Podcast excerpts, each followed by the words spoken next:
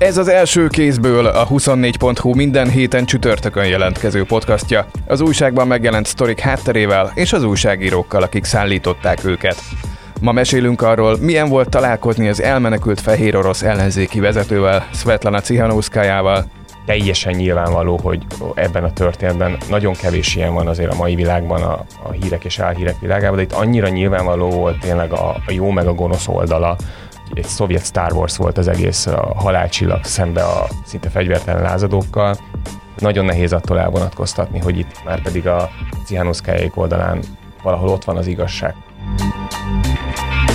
És utána is maradunk külföldön, azt találgatjuk, melyik lesz az utolsó nyugati internetes cég, akik otthagyják a hatalmas kínai piacot az ottani rendszer rengeteg kompromisszuma miatt. Sokan használják ezt a kifejezést, hogy kínai GDPR, de nagyon tévesen van így használva. Nyilván emögött is az áll, hogy valójában az állam szeretne még nagyobb nyomást helyezni a cégekre, külföldiekre, meg a hazai cégeire is.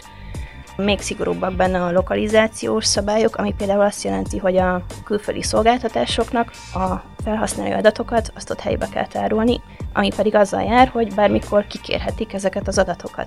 Hogyha mondjuk valakit el akarnak lehetetleníteni, vagy ellenzéki törekvései vannak, vagy aktivista. Én Pál Zsombor vagyok, a 24.hu egyik szerkesztője, és ma is én fogok kérdezni a szerzőinktől.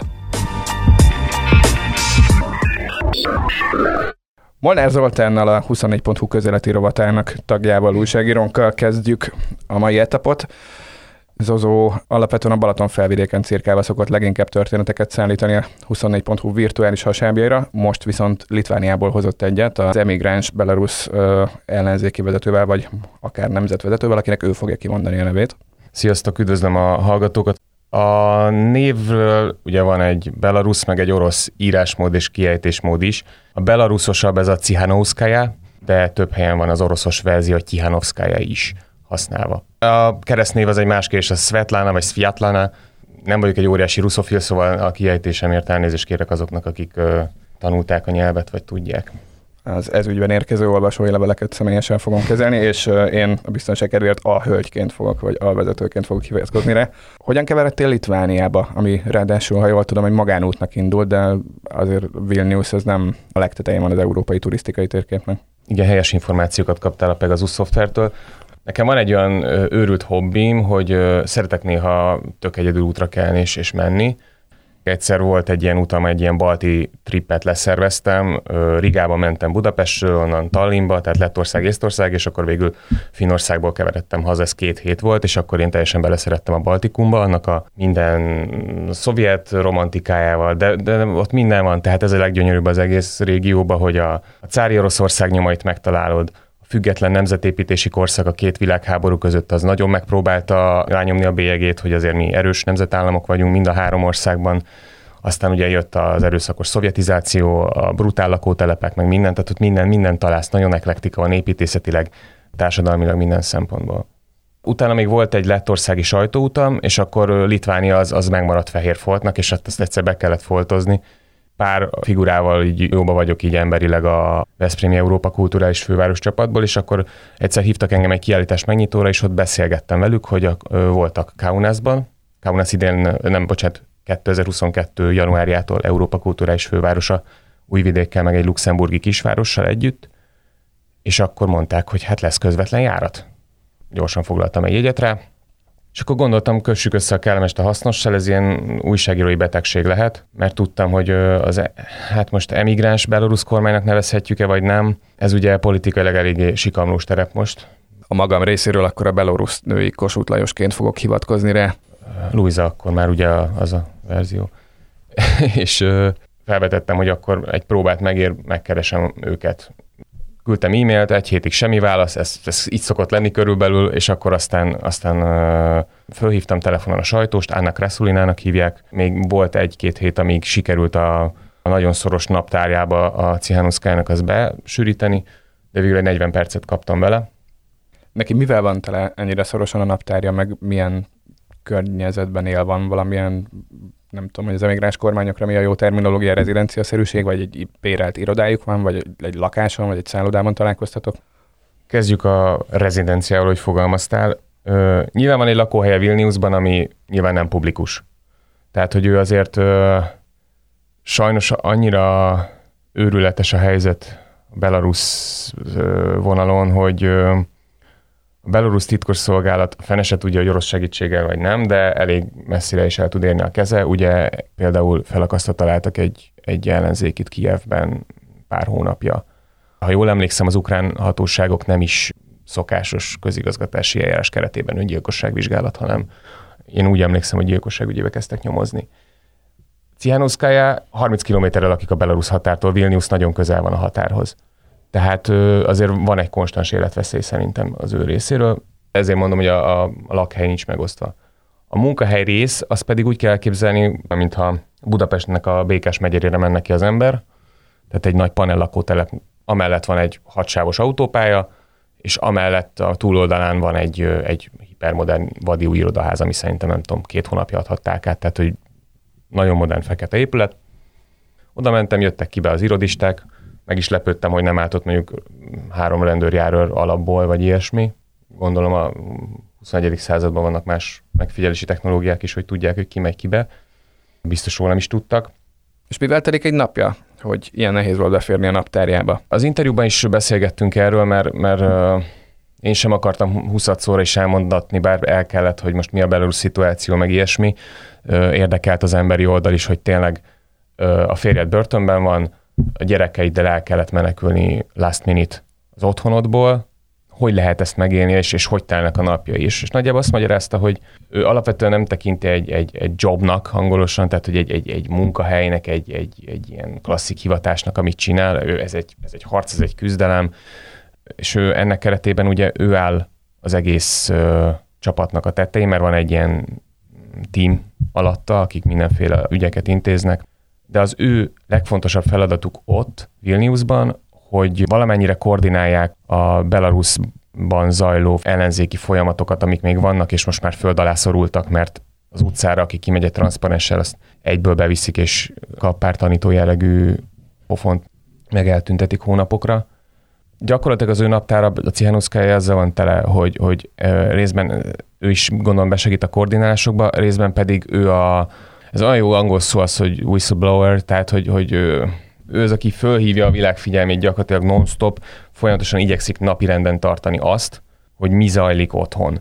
És tartja a kapcsolatot a vezetőkkel, ha megnézed a Google-be beütöd a nevét, akkor Joe Bidennel kezdve nem tudom hány emberrel fogott kezet, tehát végül is egy emberre voltam az amerikai elnöktől, ez így átfutott egyszer az anyagon.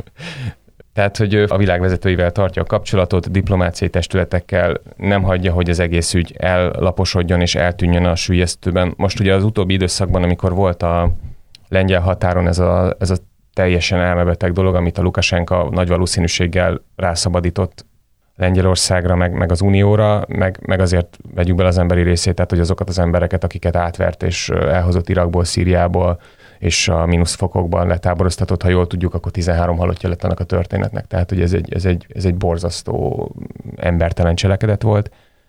Ebben, amikor ez zajlott, akkor például én azt láttam a kommunikációjukból, arra próbálták felhívni a figyelmet, hogy de közben Belarusban ezrek vannak börtönben, akiket ütnek, vernek, és nagyon rossz körülmények között, és moslékot esznek, és tényleg nem tudom, valaki magánzárkában van hónapok óta. Nyilván a Cihanouszkaja férje sincs a legkellemesebb helyzetben és állapotban. A határa még rögtön visszatérünk.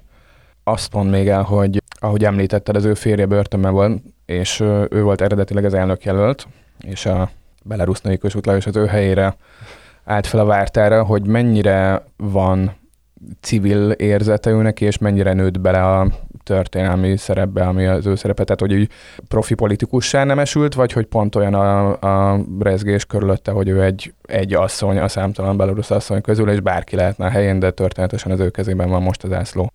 Én azt tapasztaltam a vele való beszélgetés során, hogy mindkettő paralel, de főleg azért, mert nagyon okos nő, látszik minden megszólásában érezni, hogy nagyon rátermett erre a dologra.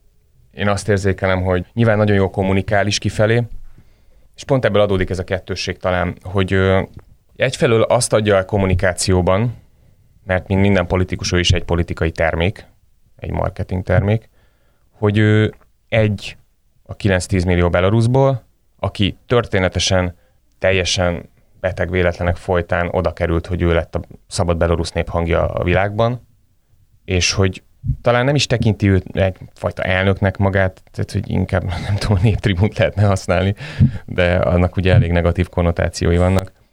Szóval ő tényleg egy vagyok közületek vonalat nyomja, ami bevett politikai lózunk alapvetően, de hogy én azt látom, hogy ezt ő valahogy komolyan is gondolja, de közben meg baromira rátermett is, és azért volt most már egy éve betanulni ezt a szakmát. Meg nyilván azért nem ugyanaz az ember tapasztalati szempontból sem, miután találkozott egy Merkellel, egy Macronnal, egy Boris Johnsonnal, vagy egy Joe Bidennel, ezekből épül, tanul, és látszik, hogy szívja be az infókat. Beszéljünk picit az interjú tartalmáról, és leginkább erről a határkrízisről, amit te optimista mondom múlt időbe tettél, de azért inkább csak hátrébb szorult a híradásokból, mint hogy megoldódott volna. Azt hangzik el az interjúban, hogy szerinte Lukasenka figyelmet próbál kizsarolni magának ebből az egészen, és tárgyalóasztalhoz akarja ültetni az EU-t. Viszont mi a logika abban, hogy a tavalyi felkelés forradalom után ő azt erőszakkal fokozatosan letörte, és most már a figyelem az elfordult az országa felől. Miért jó az ő neki, hogyha gyakorlatilag újra céltáblává teszi magát, és integet, hogy itt vagyok, hello, még mindig itt van a szemétrözsömben? Alapvetően a kulcs szó nem a figyelem, hanem a legitimáció. Lukasenka azt valamennyire látja, hogy ha nem is tekinthető illegitim vezetőnek, mert ha egy elcsaltnak is nevezhető választás történt. Tehát az ő legitimitását már ez, meg ugye az ellene való több százezeres, akár a vidéki belarusz városokra is kiterjedő tüntetés hullám is illegitimé tette gyakorlatilag. Lukasenka ugye páriává vált a nyugat szemében.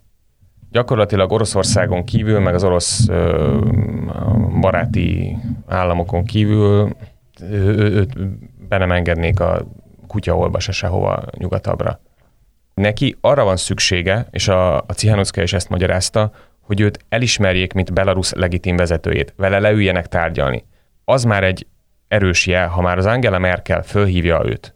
Úgy hívja fel, mint Belarusznak a vezetőjét. És ezzel gyakorlatilag akarva akaratlanul elismeri azt, hogy ő a főnök Belaruszban, függetlenül attól, hogy ez a választás érvényes volt, vagy nem, függetlenül attól, hogy hány embert vertek halálra a vallatókamrákban, Minszktől Mogiljevig. Egyszerűen ez kell Lukasenkának. Ez egy kétélű fegyver volt nyilván ez a migránsválság. Valamennyire én azt látom, hogy az Unió ezt magához képest jól ki tudta védekezni ezt a történetet. Visszavonnatta, vagy visszavitte elvileg barakkokba azokat az embereket, akiket félig meddig erőszakkal oda toltak a határhoz a állítólag fegyveres belarusz katonák és határőrök. Amint mondtad, ez most elhalt egy kicsit ez a történet, de nem ért véget.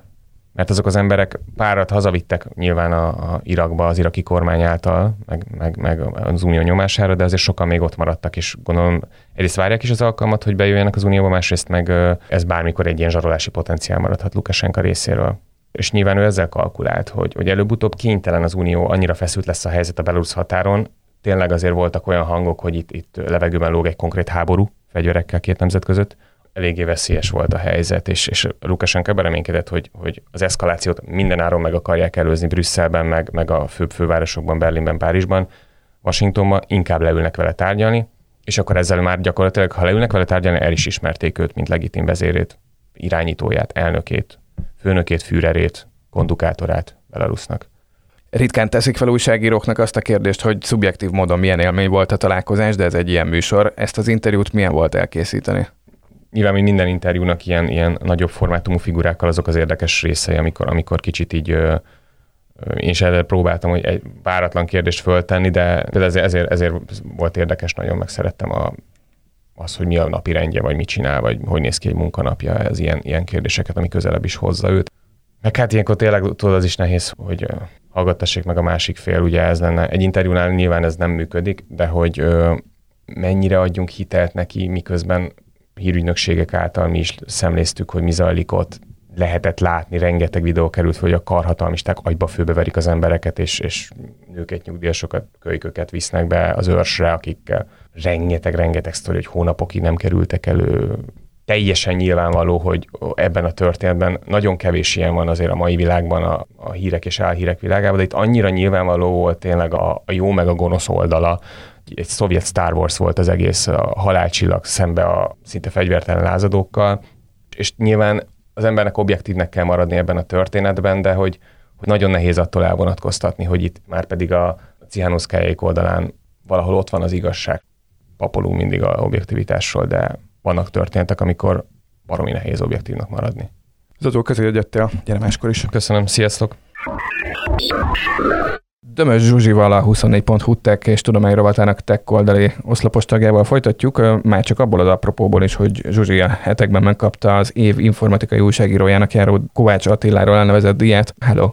Hello, szia! És egy olyan cikkre fogunk most visszatérni, ami néhány hete jelent meg a 24.hu, de most van alkalom, hogy egy kicsit kibontsuk, és a téma az nem abult el, mert hogy arról szól, hogy azok a nyugati amerikai tech vállalatok, internetes cégek, akik bent voltak a kínai piacon, azoknak is erősen kifelé áll a lába. Hogyan kell elképzelni a külföldi internetes cégek kínai működésének feltételrendszerét? Mi ez a kínai nagy tűzfal, ebből mit érez, aki odabent állampolgár, mire van lehetőség, mire nincs? Az amerikai óriás cégeknél azt lehet észrevenni, hogy egy olyan keresztűzbe vannak, hogy vagy a demokratikus értékeket helyezik előtérbe, vagy azt, hogy behódolnak a Kínában épülő teljesen ilyen autoriter módszereknek. Elég kalandos volt így az elmúlt 2 évtized, mert Kínában leinteben voltak a külföldi cégek is, tehát még Facebook is volt, meg Google, meg YouTube, minden, amit mondjuk egy ilyen nyugati ember elér. És ha a YouTube-ba már... beírtad, hogy Tiananmen Square, akkor kidobott videókat? Igen, ugyanúgy működött, mint ahogy mondjuk, hogyha én is YouTube-aznék, csak hogy időközben, ebben az elmúlt ilyen 2 évtizedben kiépült ugye ez az úgymond kínai nagy tűzfal, ami végül is egy tök frappáns kifejezés, mert tényleg olyan, mint egy fal, ami a kínai állampolgárokat elválasztja az internetnek a többi részétől. Valójában ez a fogalom magába foglalja a helyi törvényeket is, meg a technológiákat is, amivel kialakult ez az erős állami cenzúra. A kormánnyal együttműködnek a helyi internetszolgáltatók, akik mindenféle ilyen technikai módon, mondjuk ilyen URL szűréssel letiltják ezeket a weboldalakat, hozzáférést hozzájuk, és ezeket csak ilyen virtuális magánhálózatokkal lehet megkerülni, de azokból se minden. Azt kell tudni a működésükről alapvetően, hogy ez arra szolgál, hogy az internetezőnek elrejtse az IP címét, úgymond elmaszkolja, és ezáltal így nem lehet őt beazonosítani. És nem csak, hogy beazonosítani nem lehet a tartózkodási helyét, hanem de a internetes aktivitását is elrejti. És ebből vannak ingyenesek, amik nem olyan királyak, meg vannak fizetősek, amik már nagyon profi katonai szintű titkosítást használnak, amit kb. Így lehetetlen feltörni. És nyilván Kínában se hülyék, és ott is tudják, hogy vannak ezek a szolgáltatások, viszont folyamatosan megy a harc, hogy nem lehet ezeket úgy használni, mert ezeknek is illegális a használata az országban.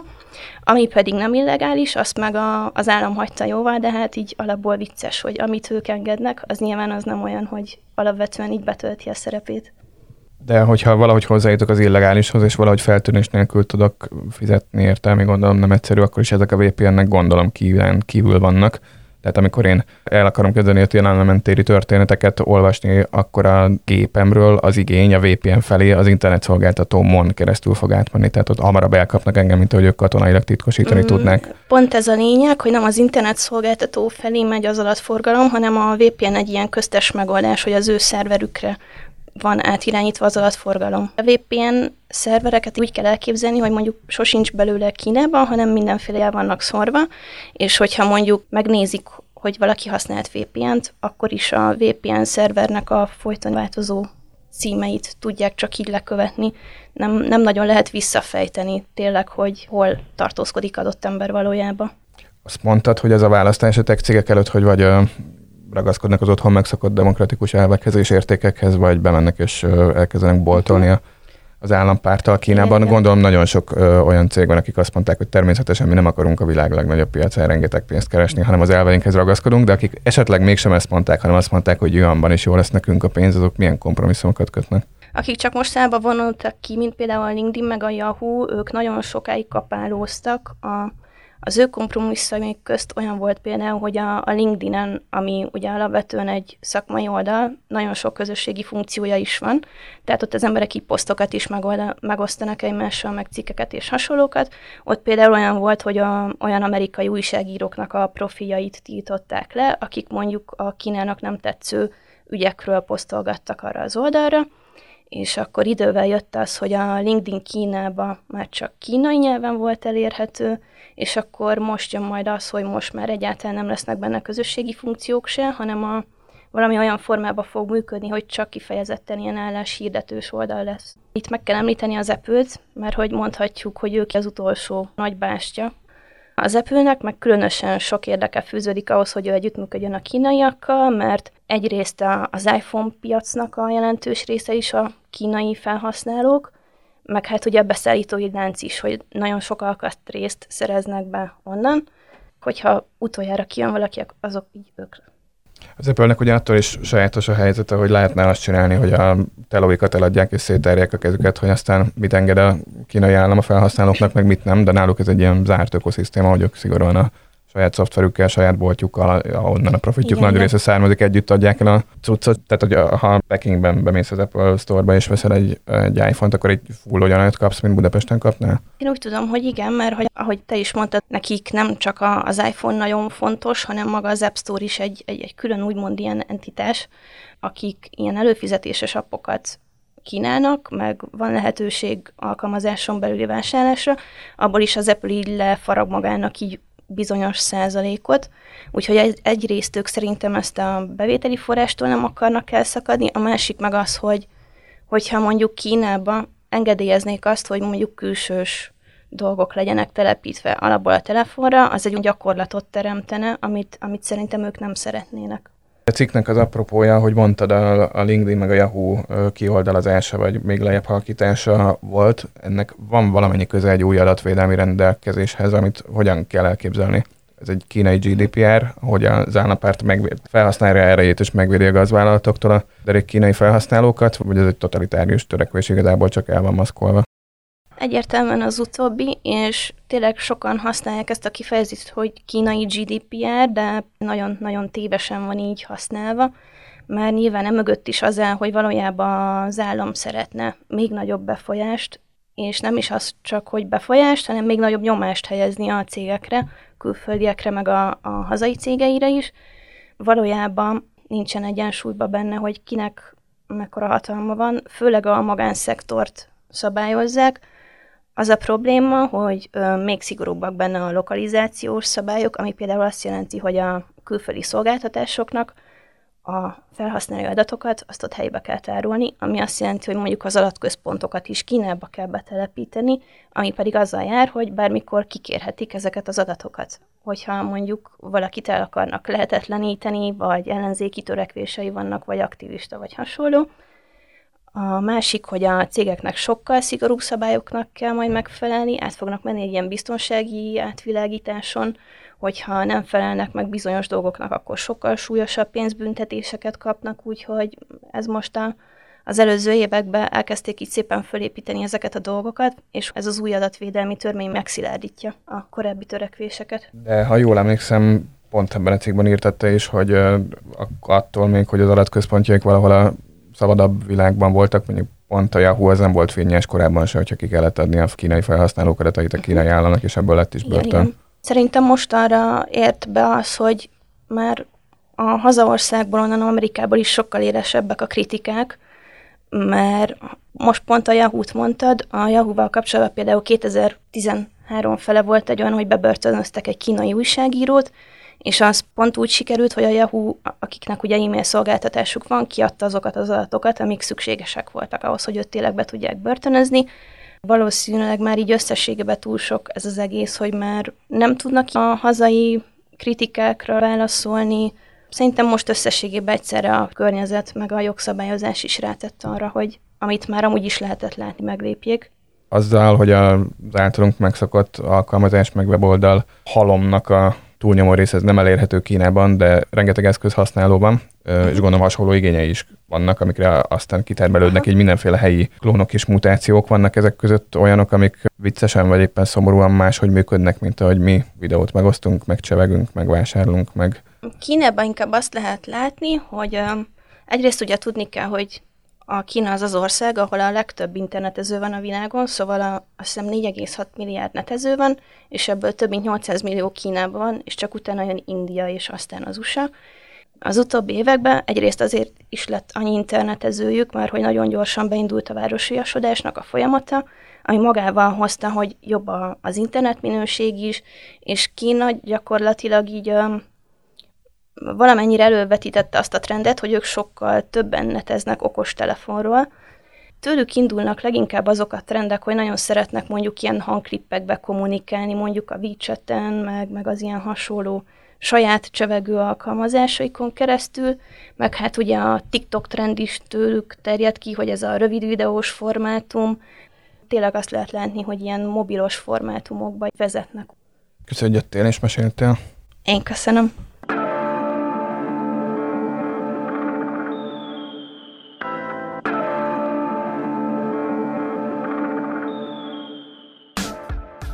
És köszönöm nektek is, kedves hallgatók! Ez volt erre a hétre az első kézből, amit már Spotify-on és Apple Musicon is megtaláltok, ha úgy kényelmesebb. Új rész jövő csütörtökön, viszont hallásra addig Pál Zsombort hallottátok.